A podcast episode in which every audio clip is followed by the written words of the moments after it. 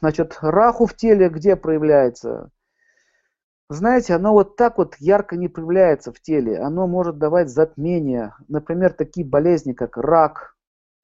То есть, что такое рак? Это такой беспредел э, в клетках. Э, начинаются расти какие-то агрессивные клетки, что-то разрастается.